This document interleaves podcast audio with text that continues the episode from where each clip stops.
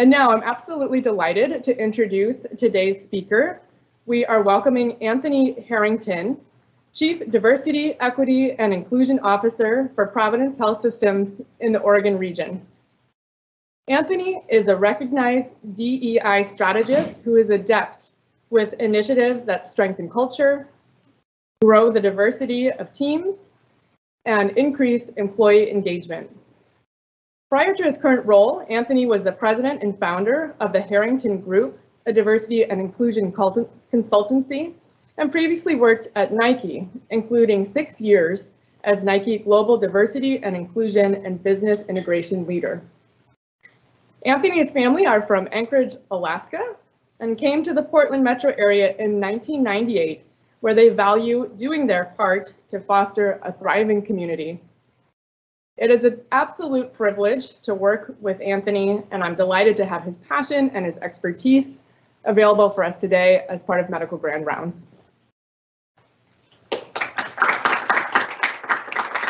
Hello, friends. Uh, I'm so happy to be here today. As Laura said, my name is Anthony Harrington. I'm super happy to be here at Providence St. Vincent's. Um, before my time, Laura was sharing my work as um, running a diversity and inclusion consultancy. Right before that, I had an unfortunate bout with prostate cancer. It was bad all over my prostate. Didn't quite get to my bone marrow yet. My life was saved right here in this very building by caregivers that could be you, um, but folks that are on the call and one of the reasons why I'm here today. Um, you do work in the diversity, equity, and inclusion space, as I have, I'm getting an opportunity to do that work and also promote health equity and address health disparities. For me, it's like cherry on the top of the sundae. So thank you again for uh, um, for joining me today. Today, um, if you don't mind, I'll use a, a land acknowledgement as today's reflection. And what's inspired my land acknowledgement is November was Native American Heritage Month. Every community owns its existence and vitality, the generations from around the world who contributed their hopes, dreams, and energy to making the history that led to this moment. Some were brought here against their will, some were drawn to leave their distant homes in the hope of a better life. And some have lived on this land for many, more generations than, than can be counted. The Native communities in the Portland metro area, over 70,000 strong, are descended from over 380 tribes. We're gathering right here on ancestral and occupied lands of the Multnomah, Wasco, Cowlitz, Clackamas, Chinook, Tualatin, Kalapuya, Molalla, and more who call this place home. We pay respects to their elders, past and present. Please take a moment to consider the many legacies of displacement, violence, migration, and settlement that bring us together here today. My use of a land acknowledgement continues to evolve as my own understanding of our work and solidarity with, with the indigenous people, and I suggest that we all consider a similar approach.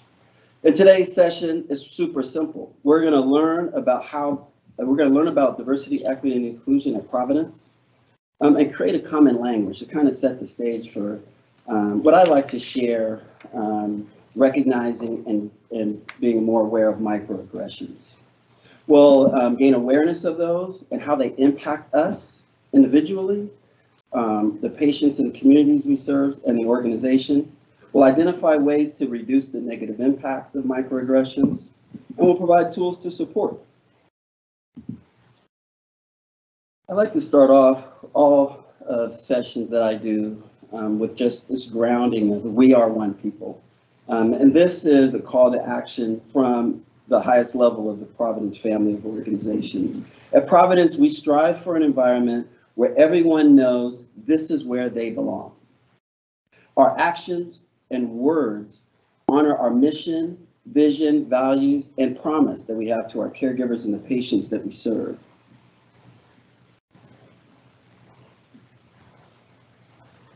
Our work on diversity, equity, and inclusion and health equity is lived out in that mission, values, and it honors the legacy of the Sisters of Providence that they left for us to continue. This year in 2022, across the Oregon region, our leaders, including our board, our sponsors and ecclesial partners, all core leaders have been on a diversity, equity, and inclusion journey. I'm happy to say that 85% of the organization has gotten through some basic DEI 101 and implicit bias training. Today, there are members in our communities, and, and this is a, a proclamation from um, our sponsors and our mission leaders. Today, there are members of our of our communities in which in which we serve who are more adversely impacted by divisions, those who are marginalized because they're vulnerable, which could be any of us at any time, suffering from racism, struggling with health inequities or mental illness, or are experiencing discrimination based on their sex, race, ethnicity, or gender identity. We understand all of that can actually contribute to poor health. Our promise to answer the call of every person we encounter to know me, care for me, ease my way with solutions that expand beyond embracing the dignity of just one person, and that is important. But also to building a community characterized by dignity and respect, it's very important. It's important for us to continue to honor that legacy and the spirit, and that's the spirit of our session today. So if all that's true, one of the things that we want to do is create capacity for diversity, equity, and inclusion, where our caregivers, our core leaders, all of us understand our role. When it's that, it's not one person, the chief diversity officer, that actually owns this work. If you think about it like that, we all understand the role that each of us play, building capacity for this work. So with that, one of the things that's important is to just create common language, to understand the concepts of diversity, equity, and inclusion, how they're different, but also how they work together. And many of you know these concepts. Diversity, how I define them, uh, is any dimension that can differentiate groups of people from one another. And it's also an understanding that each individual is unique and recognizing our ind- individual differences matter the seen and unseen characteristics and experiences that make us all unique. If that's true, then we're all diverse, right? How do high performing teams leverage the benefits of that? High performing teams achieve their objectives by drawing on the skills, perspectives, and talents of a broader and more diverse range of teammates. I like to talk about it not in terms of the definitions, but also how high performing teams leverage it. Because if that's true, then it becomes also a leverage for innovation and growth and togetherness. Equity is providing to people what they need to succeed based on their individual circumstances. High performing teams, they have awareness of how inequities could impact the, the organization and their work. And that helps us avoid blind spots and deepen the impacts of our solutions. If we all go back to when COVID first broke out, we started seeing the data of actually how COVID was disproportionately impacting different communities where we live, work, and our kids play. That information helped us deepen the impact of our solutions and how we ensure that our communities actually were vaccinated. That's how an understanding of equity can be leveraged to benefit the organization and deepen the impact of the solutions that we have. And then inclusion. Inclusion occurs when we engage, involve, and value those different backgrounds and perspectives. Inclusion puts the concept of diversity into action. Think about it. We could do all this amazing work to actually work to grow the diversity of our teams to reflect the communities that we serve. And we get that talent here, all of you, but your voice doesn't matter. Your ideas aren't valued. We lose caregivers like that. So inclusion is important. And some of the work that we'll talk about today are tools that are practical and that help us strengthen a culture of inclusion and providence. It matters at the highest level of the organization. When I first started, which was April 21 uh, of last year, um, a week later, Dr. Rod, he had this statement. Re- resonates with me today, and it's a call to action. We'll continue to take an honest look at ourselves. This includes doing our part to end racial disparities in healthcare. It also includes creating a diverse workforce reflecting the communities we serve and an inclusive and equitable culture where everybody feels like they belong. I'm not going through the whole strategy, but just let this team know that the, to do this work right, our goals are to embed it within everything that we do. And it's a simple formula. Inclusive culture plus diverse workforce and addressing health disparities. That's where we're grounded in getting after our diversity, equity, and inclusion work. Okay, so a little fun exercise. The power of awareness. Um, that's what this theme is. And so I'm going to share um, something on the screen. And simple. And Laura, you can help me with the chat. I'm going to ask folks in the room and ask folks on Teams Live, just ask what they see. I don't have a pointer today, so we'll be talking through this. So let me start with folks in the room. And feel free to raise your hand, I'll call on you. What, what do you see in this picture? There is no wrong answer, by the way.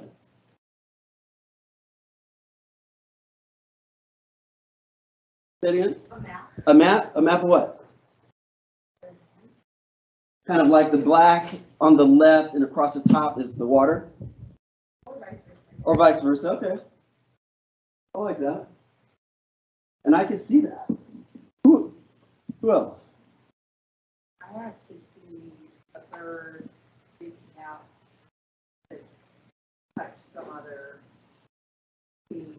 Mm-hmm. The bird is kind of on the upper left? Yeah, it's almost like the fifteen south over there. Oh, no, I, I can see that. The black is the bird? Yeah, Okay, I can see the outline of that. re- reaching out to touch some other being. Anything else? Positive and negative space.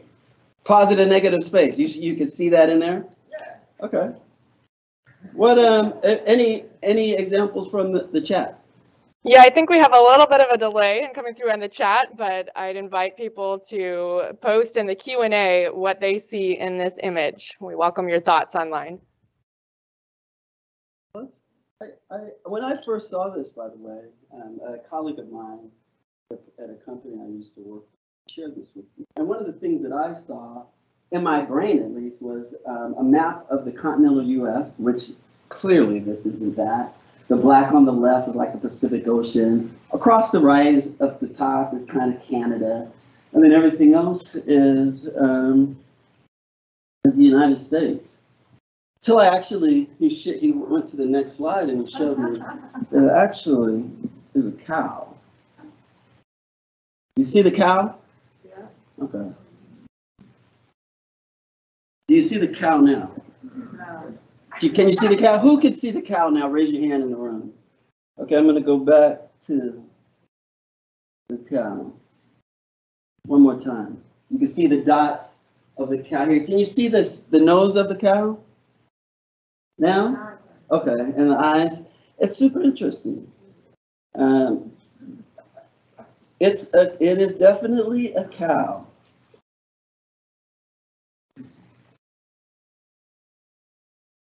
There's a power in awareness, and that's really the theme here. Why is it that we're looking at the exact same picture now, but many of us see the cow? We see it now, right? And that was, that's one of the things I learned in um, going through this exercise with my colleague is, like, once I saw the cow, whenever the slide is up, my eyes go right to the cow. I see the eyes, I see the nose. Um, who, who in here has seen a cow before or online? Um, in real life, either live or picture, we have, it just didn't look like that. If I asked you to close your eyes before that picture came up, Would you have known it was a cow? No. So what, this is what's going on here. Our mental um, image of a cow was based on our prior experience, right? We all know what a cow looks like.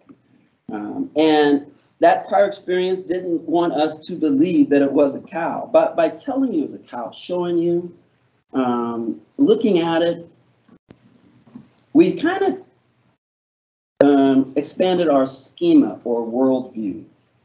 So now, when we see the picture, our brain says cow. Looking is very different than seeing.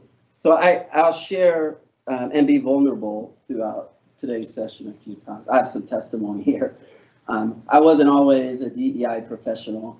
Uh, once upon a time, I was working in logistics and um, working on some a project to get product back to our warehouses quicker. And I had a female colleague. She pulled me aside after a session that I had, and my female colleague, she said, "Hey, Anthony, three different projects that I've been on that you've led, three women, 12 men.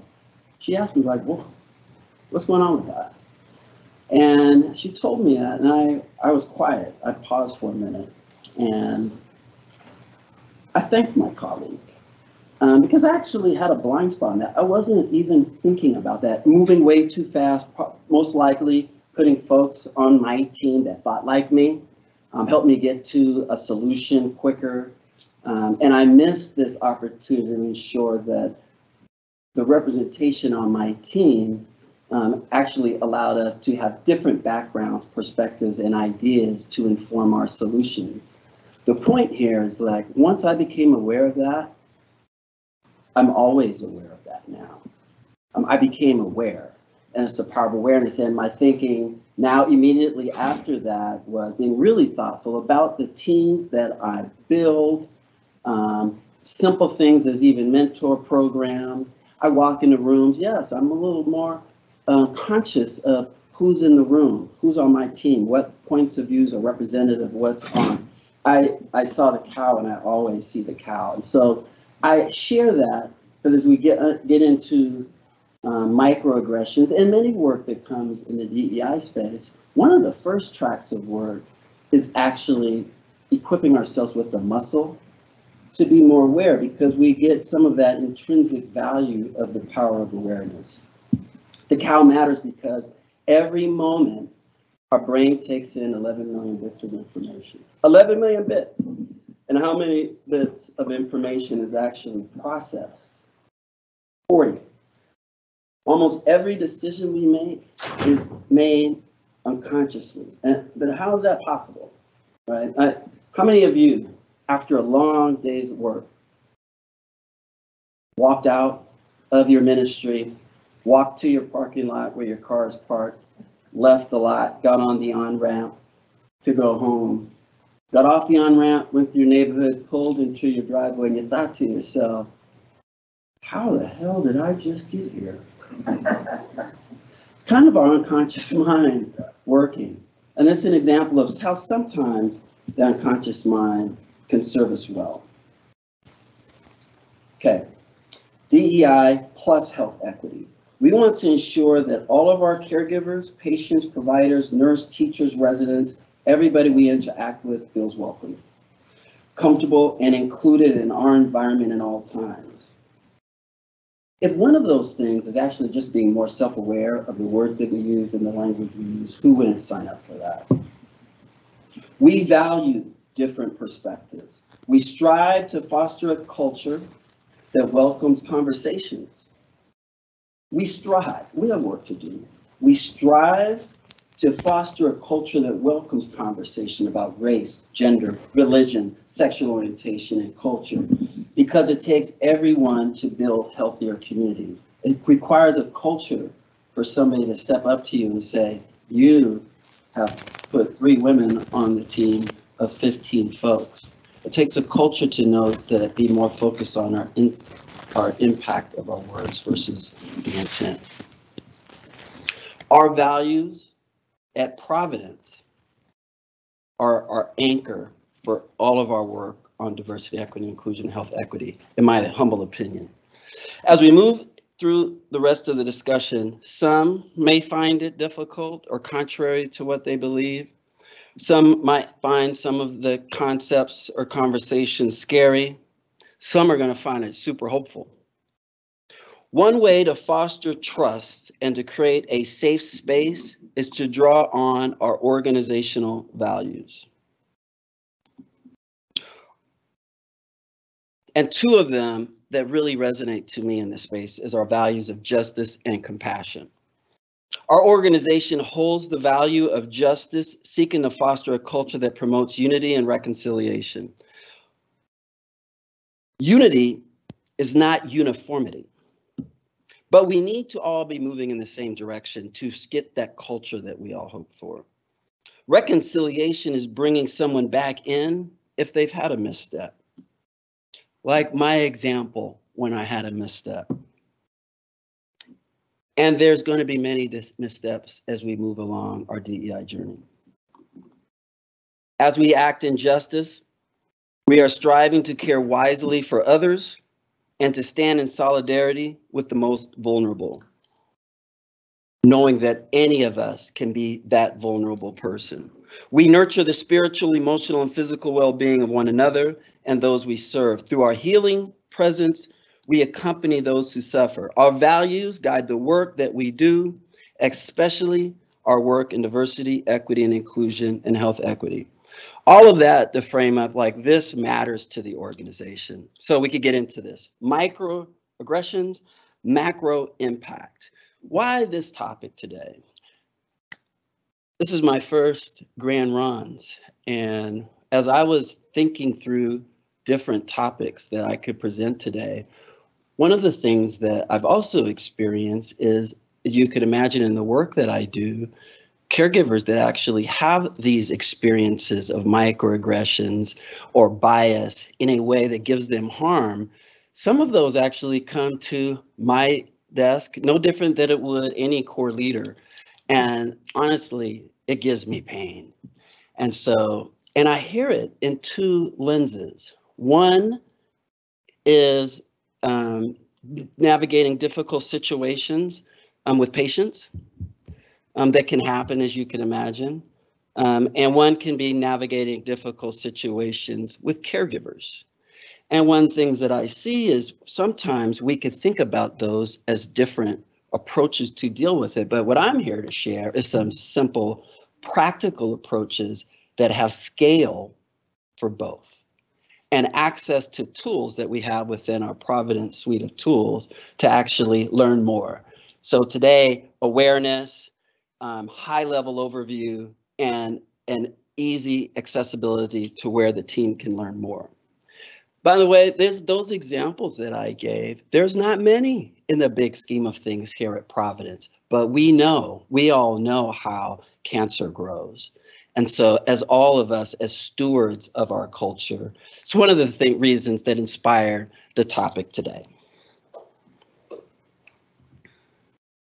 What are microaggressions? Microaggressions are subtle acts of exclusion through commonplace interactions that communicate hostile, derogatory, or negative slights and insults towards any group. Not just that group, not just folks that are from communities of color or women, um, not just those groups, but folks that might be introvert versus extrovert, older versus younger, came from, you know, Manhattan, Kansas versus Manhattan, New York. It's super important to understand because when you all understand that the solutions here can impact all of us, I would attest that more people will get involved in the solution. So, what are examples of microaggressions? I'll share. Where are you from? Where were you born? Th and I'll share themes. Themes here are you're not American, you're a foreigner. Or a microaggression could look like this you have a mental illness. You seem, you seem fine. You can't be hurting, the theme is you, you can't be hurting that much. Can you get back to work? Another example of a microaggression is when I look at you, I don't see color. I'm colorblind.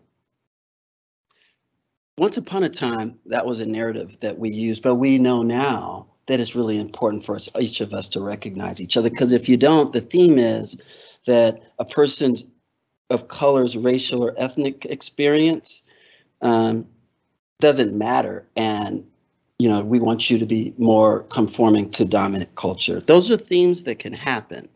Um, you're going to stay home with the kids, right?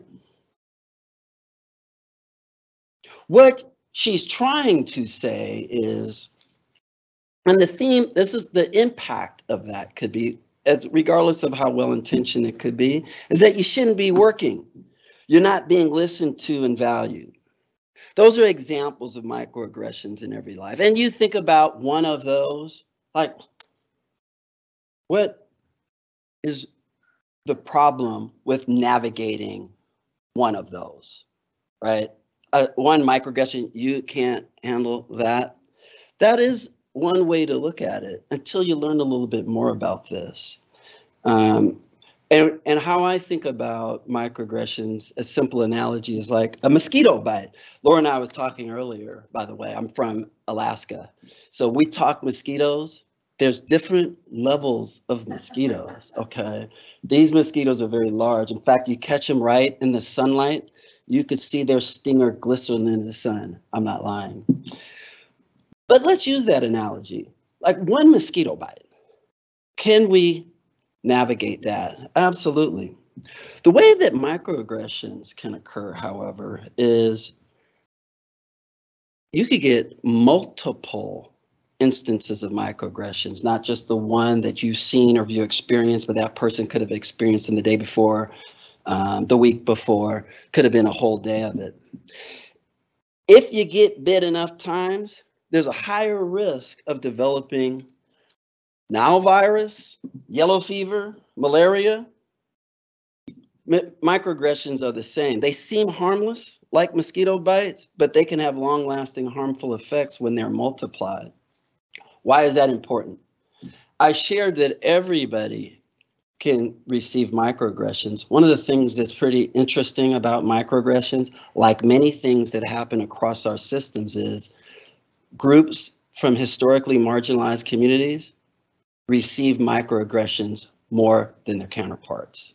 So we have an op that is where kind of the multiple mosquito bites can happen and why it's important. If that's true, and we care about each other and our culture, it's important to understand to equip ourselves with tools to be more aware, to be more thoughtful, and actually maybe even help us interrupt them when they happen in the most respectful way.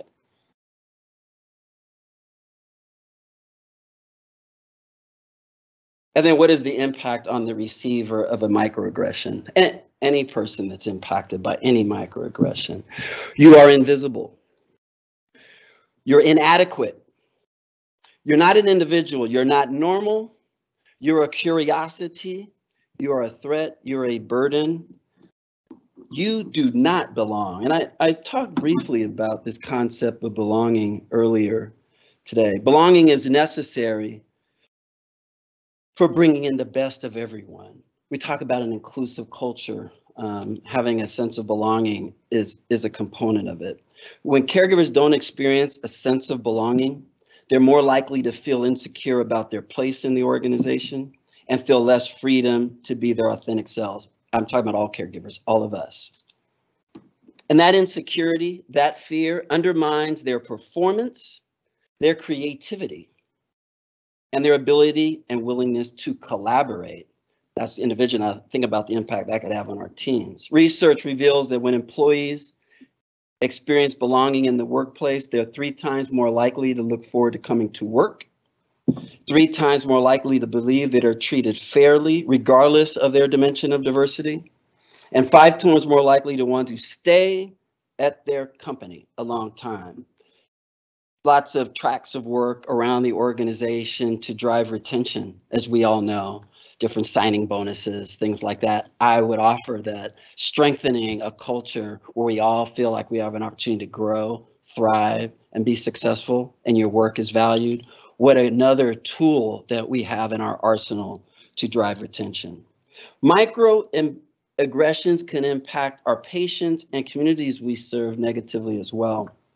In today's um, session, um, I was one of the things that was really important to me personally to have some testimony from a provider um, to share um, how they observed a microaggression with a patient um, and and how that provider really thoughtfully interrupted that. We had some we're having some technical issues today, um, and I'm not going to be able to show that video, but I, I want to just give some framing of it because it'll set up the rest of the session. So I, I kicked this off with how microaggressions can impact our patients, the communities we serve, and each other, and that the solutions that we might come up with would have scale across both. I shared that earlier.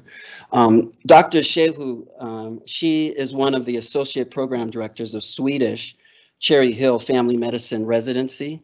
Um, in our Swedish, she provided a reflection just three weeks ago um, in a health equity council meeting. And in her reflection, she touched on this young woman that she was caring for, or she was um, observing being cared for by another provider that was pregnant with their second child, um, hoping for a trial of labor after cesarean. You could see why it was important to me to have a, a, a physician's testimony on this. Um, and what she saw was a, a microaggression that um, the provider um, exhibited to the patient, un, you know, well-intentioned, just didn't realize it, and um, Dr. Shehu didn't know how to handle it at first when she first saw it, and and what I'm going to share is some examples of how we actually can interrupt microaggressions um, with our with um, caregiver to caregiver, and some of the insights that she shared in her video totally supported the other work. And, and basically what it was, she came back to the patient and let the patient know that she, that patient matters and then she saw that and wanted to make sure that the patient was doing okay and asked the patient what the best next steps were. Uh, she was thinking, it was cautious around when to actually go say something to the patient. She didn't want to interrupt um, any patient care. She wanted to be thoughtful on on when would be the right time to have the conversation. And so what she chose to do was wait um, until right at the end and have that conversation. And and she found gratitude from that patient. Okay, I just summarized a four minute video. What you said may not be what they heard right? And so, because we we give grace in all of this, um, but we also want to create tools um, to strengthen our ability to interrupt um, anything that it could impact our culture negatively. So this notion of impact versus uh, intent versus impact. The doctor used a term called upstander. Here at Providence, we have a term called active bystander. And if you think about any instances where we engage, um, you kind of have the actor, you know, the person that committed the bias. My testimony earlier, I was that person um, that was had all men on the team, mostly men. And um, there's the um, receiver um, of that, and that was my female colleague and her peers, and the rest of the female community, you know, that I was engaging with, that was wondering why they weren't valued as much as their male counterparts. So actor, receiver, and then terms I used to use, observer. But here at Providence, we use the term active bystander. Um, and she talked about that in her video. How to be an active bystander, how to support patients, clients, caregivers, and colleagues in the smallest, actually, and most practical ways can really serve us well. So when we talk about intent versus impact, intent is what you aim to achieve through an action. Um, impact is how a person or community receives that action. Um, and we know and we, that's why we kicked it off with our mission and our values. Kind of our impact matters to all of us. We want to ensure that you know our impact is at the forefront, and we understand that. The effect does not always when the effect doesn't match the intent. Or good intentions do not always result in a positive impact, understanding and how and why this happens is a significant step in individual and collective growth. So how do we support each other, patients, clients, colleagues, and residents in practical and impactful ways? I've framed everything up with our work here as people of Providence. Um, you might find some guiding principles that could fit when we navigate these conversations outside the workplace. I'm very focused with our culture at Providence. So when responding to microaggressions, um, and by the way, if you don't experience microaggressions, because that that could be, there's a good chance you've observed it. So um, we start with grace and assuming positive intent. And it's easier to give grace. It's easier for me to give grace because I know how much I need grace. And so um, when responding to aggressions, microaggressions, as the receiver or the observer or active bystander, give grace. Providence has made a choice to be an active bystander organization, which means that each of us make the choice to speak up when we see something that isn't right.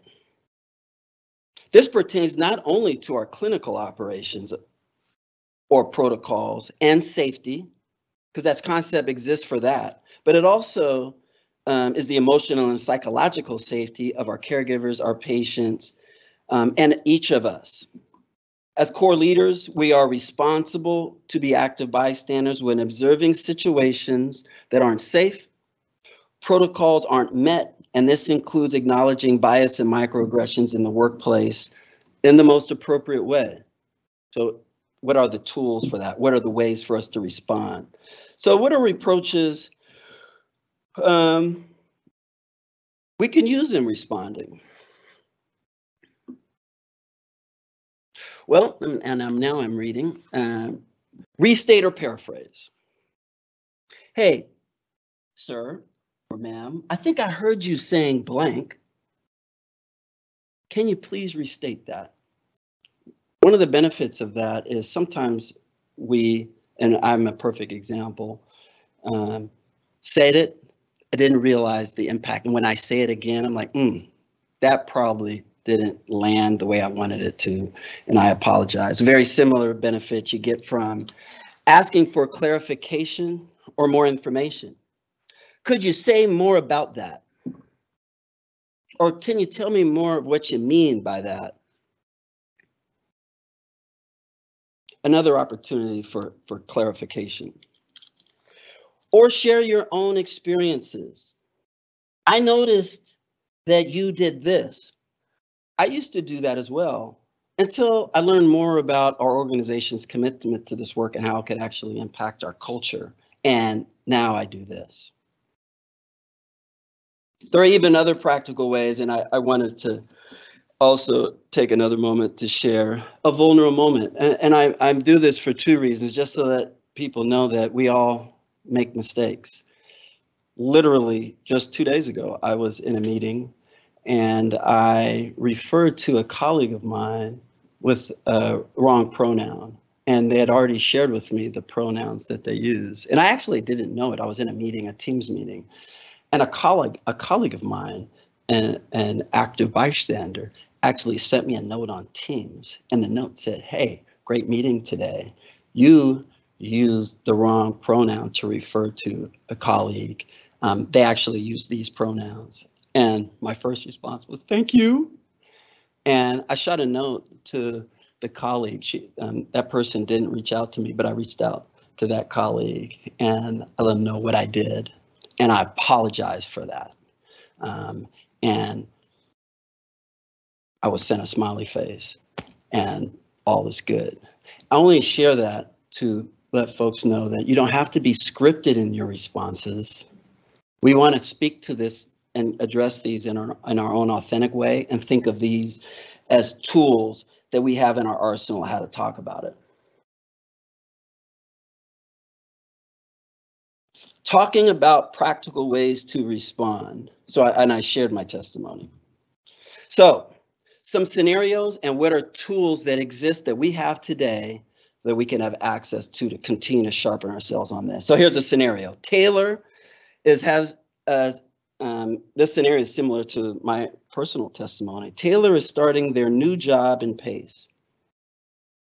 Taylor's pronouns are they, them, their, and has shared this with um, their preceptor, Daryl.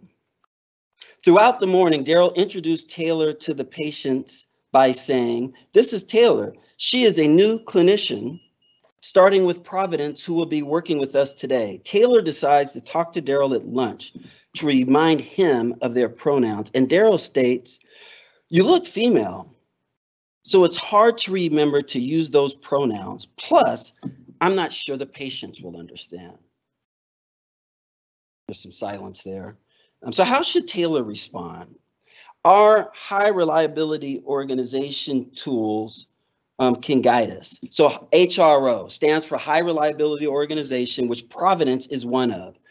High reliability organizations effectively transform cultures, empower their workforces, and are geared to anticipate events that can cause harm to patients or caregivers. So this is all in our DNA. So responding to a microagent, there's a there's a tool within our HR suite of tools called STAR, Stop, Think, Act, Review. Many of you might already know these tools. Um, microaggressions cause interpersonal harm and trigger emotional responses. Your emotions are normal and a sign that something is wrong needs to be addressed. So it's like just acknowledging that. Having emotions is normal, but learning how to use them responsibly is a skill which requires practice having the courage to bring this up because your feelings of disrespect and disconnection matter. So this is a tool where on a receiver of a microaggression or an observer, as they use that star, stop, think, act, review, it's meant to just pause and just let me be thoughtful around my response here, but know that I have a culture that is asking me to respond, um, especially an active bystander. So the STAR tool, stop, think, act, review, where we can look at these tools not just as tools to support us through some of our clinical protocols, but also how we strengthen culture as well. Another tool, validate and verify, because you could imagine that now what do we do after I've kind of paused and I, I brought that up? Well, Taylor might say to Daryl, hey, I'm not sure I understand. This is kind of this clarifying approach. I have shared my preferred pronouns with you already and why it matters to me. Can you share a bit more about your perspective on this? And this is an example of when Daryl should be prompted to actually think back and reflect on what he said. And the response could be, you know, I just realized I might have offended you. I'm sorry. I should learn more about using pronouns for myself and with our patients instead of assuming it will be confusing to them. I was sharing some testimony about a culture where you could actually have those conversations. Um, it's important, right? Because Daryl could easily be very defensive. Like, well, wait a minute. I never meant that in the first place. Why are you responding to that? But we'd be, he'd be missing that opportunity to be focused on the impact of his actions versus the intent. And then the last, the CUS tool really activates um, opportunities for active bystanders to, to engage. CUS, concern, uncomfortable, stop. Say to Daryl, thank you for reiterating your thoughts. And I'd like to share with you that I'm concerned and what I heard makes me feel uncomfortable. And can we pause, Daryl, for a moment and talk about this together? That's an example of how an active bystander might respond in the moment. Also, that active bystander has an opportunity to maybe that the moment was tough. Maybe the person had to take a day to realize what that person saw um, and wanted to respond later the next day. That's okay. A bystander is anyone who observes any situation. An active bystander is someone who acknowledges a problematic solution and chooses to respond. So the call to action is speak up, step in, and offer assistance. Taking action is just us keeping our promise. Know me, care for me, ease my way. So four guiding principles that are high-level overviews that I've shared are going to be tools that you can access, and I'll share with you where you could get them. One, don't ignore the words or behavior. Address what you heard. Two, acknowledging the recipient of the microaggression, acknowledging that it's taken place. Um, that's another guiding principle. Understand the person may not be aware their words reflect bias or stereotype. That's the positive intent. And then explain the microaggression, ask questions for clarity, or get help from your core leader. One of the things about this work is, one, things that happen that are well-intentioned or unconscious versus things that are intentional or conscious, they impact the receiver of it just the same. And so we approach it and we start with um, that assuming positive intent. When you find that that's not working and it really wasn't positive and your conversation actually aren't going to change that, we have processes in place to escalate that. And that's where you go there. That's steps you would take after these processes. But I would submit to you, these are guiding principles that uh, align to our values and our mission and a great start to creating a culture we could have those conversations. And then guess what? And I say this to everybody in the room and everybody um, listening online, because you are here. You matter. You have unique gifts to offer. You're a teammate. Your voice is important. You can thrive here. We're all people of Providence, and you belong here. We're in the Oregon region, and I suspect this exists across the family of organizations. If you're interested in engaging in our work, here in the Oregon region, we have a diversity, equity, and inclusion site where we tell stories. You get access to our strategy and learning resources, no different than the HRO tools I just spoke of to get easy access to sharpen your voice on diversity, equity, inclusion, and microaggressions. Those learning resources are the there's active bystander training get, to get sharper on some of the concepts I talked about. I talked earlier about implicit bias training for all. I'm so excited that the highest level of leadership, all down through our core leaders, have been taking these courses. 85% of Oregon core leaders up have completed the training in 2022. And there's a new patient rights and responsibility policy that's published in the Oregon region, new brochures. I hope folks know about that. If not, look that up on In Our Circle. And it's an affirmation and a commitment to our patients that come in our doors, that they'll have highly competent, equitable care, and that also a commitment to our patients that we're not tolerating sexist or discriminatory behavior from our patients or communities that come in our doors. So we're going to bring this home. I, I shared with you my experience um, and my transformational moment when that female colleague um, shared with me, um, you know, how I was choosing folks on my team, and, I saw the cow. I mean, I see that, um, and I've continued to learn, um, and I've learned not to be perfect um, and be curious. And when I make a mistake, just share it with um, you know, whoever I've made that mistake with. So what does the organization need from all of us? Develop your authentic voice. Guiding principles, tools. Um, we all come at this in different places. Um, be willing to lead. An active bystander, if that is us, and I believe it is because we show it every day in all types of ways, think about those tools that we have from an HRO perspective and how they might scale to some of our culture goals and how we foster and strengthen a culture of inclusion. And increase your self-awareness if you're interested in learning more. There's lots of information out there and you could start in our own Providence suite of tools. Thank you so much um, for your time and your attention today in my first medical grand round. Um, and I'm closing. Thank you so much.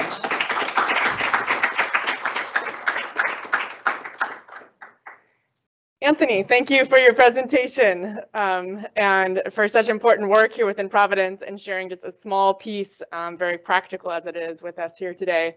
Um, I'll take any comments or questions from here in the room um, and also online.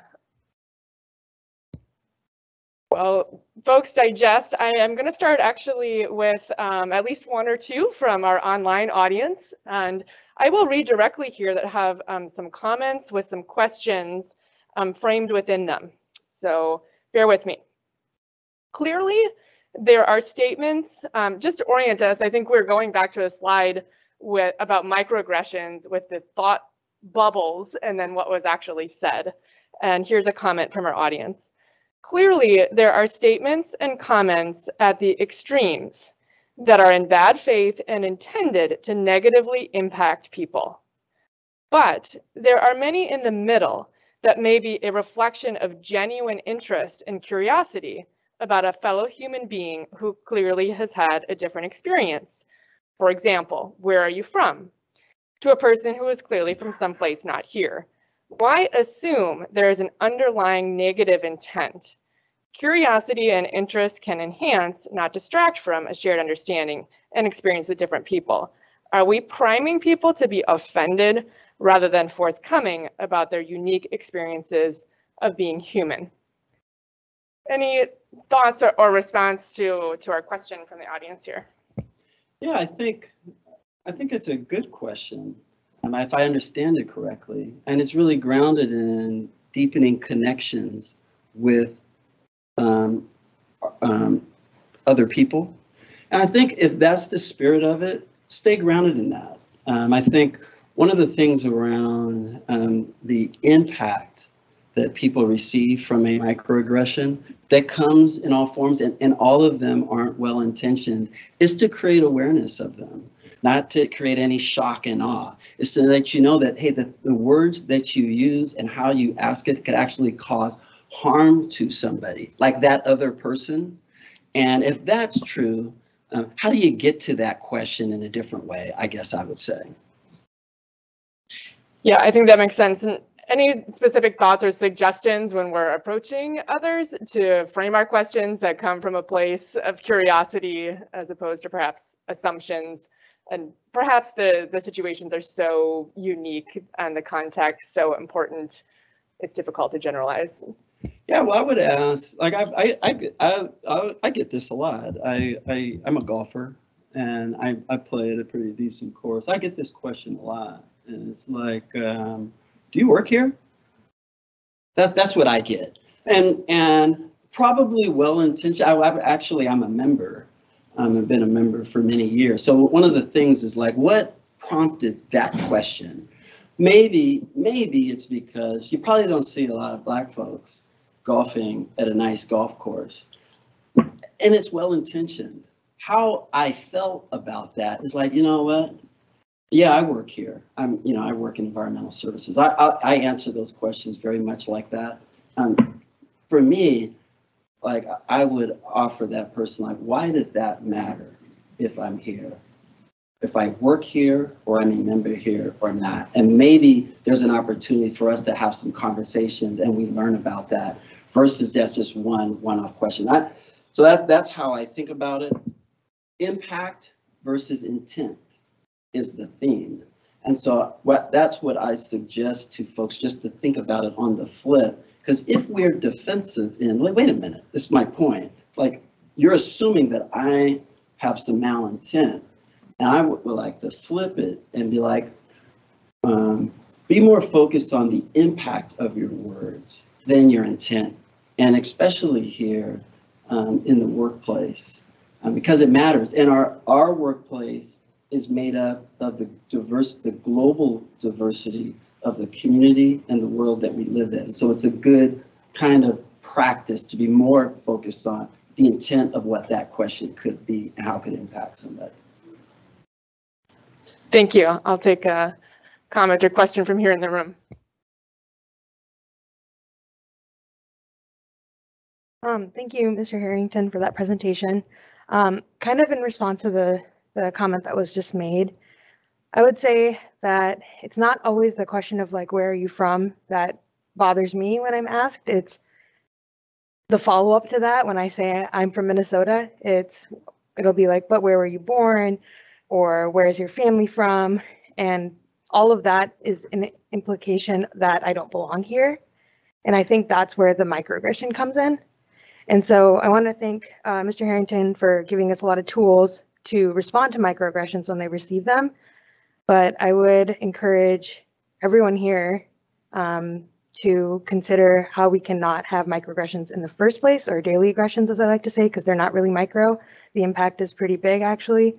And so instead of like putting the work on the person that is experiencing this negative impact, we should think about how we can prevent it in the first place. Love that. Love that. Well, I think, you know, I think that's the spirit of the active bystander, right? Because, you know, asking the receiver of these to actually have the muscle to actually navigate this on their own, that's tough. It's tough in the moment. You know, sometimes you don't even think about it till you get home that night, but it feels bad the whole time. Um, but the observer, the active bystander, that teammate, that person of providence, our culture being, um, you know, we're really trying to drive. You know, one of the things we're trying to do is activate that more active bystanders with the end game to mitigate microaggressions in the first place. So thank you so much for the clarification of that. You're, you're a future DEI leader.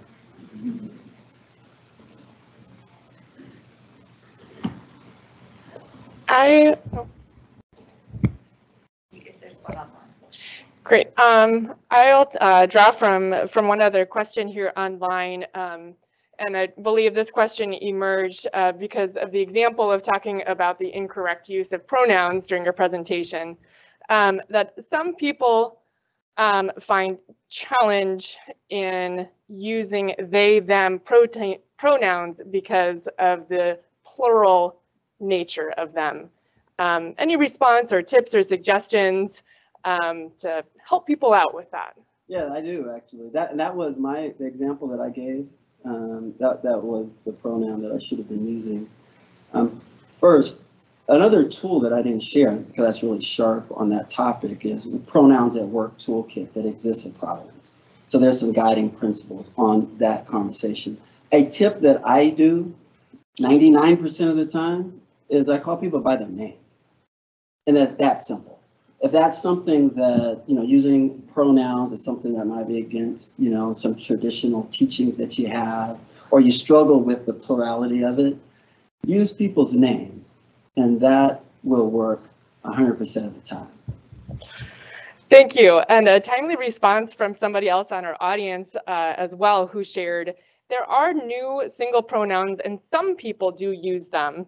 As someone who mentors a group of graduate students, I noticed that the younger generation uses them.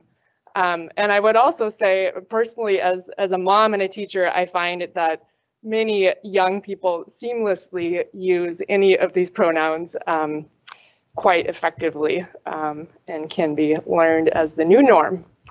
Um, I want to call out that we are right at nine o'clock. Mr. Harrington, thank you very much for an outstanding presentation. Thank you. Thank you so much. Everybody have a great rest of your day.